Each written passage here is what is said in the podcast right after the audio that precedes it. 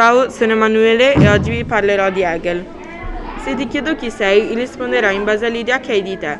Vorresti dirmi che sei bravo a disegnare o altre cose che riguardano a te quando sei da solo.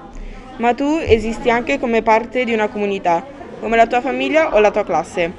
Hai imparato che ci sono regole da seguire che valgono per tutti, come aspettare il verde al semaforo per, aspe- per attraversare la strada.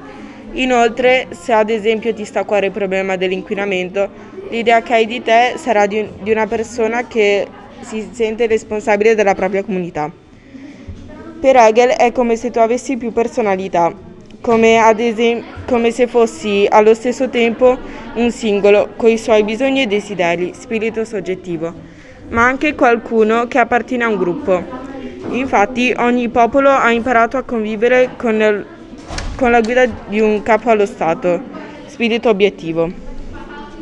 Ma per Hegel noi siamo e apparteniamo a qualcosa di ancora più grande, che non dipende da noi e nemmeno dallo Stato.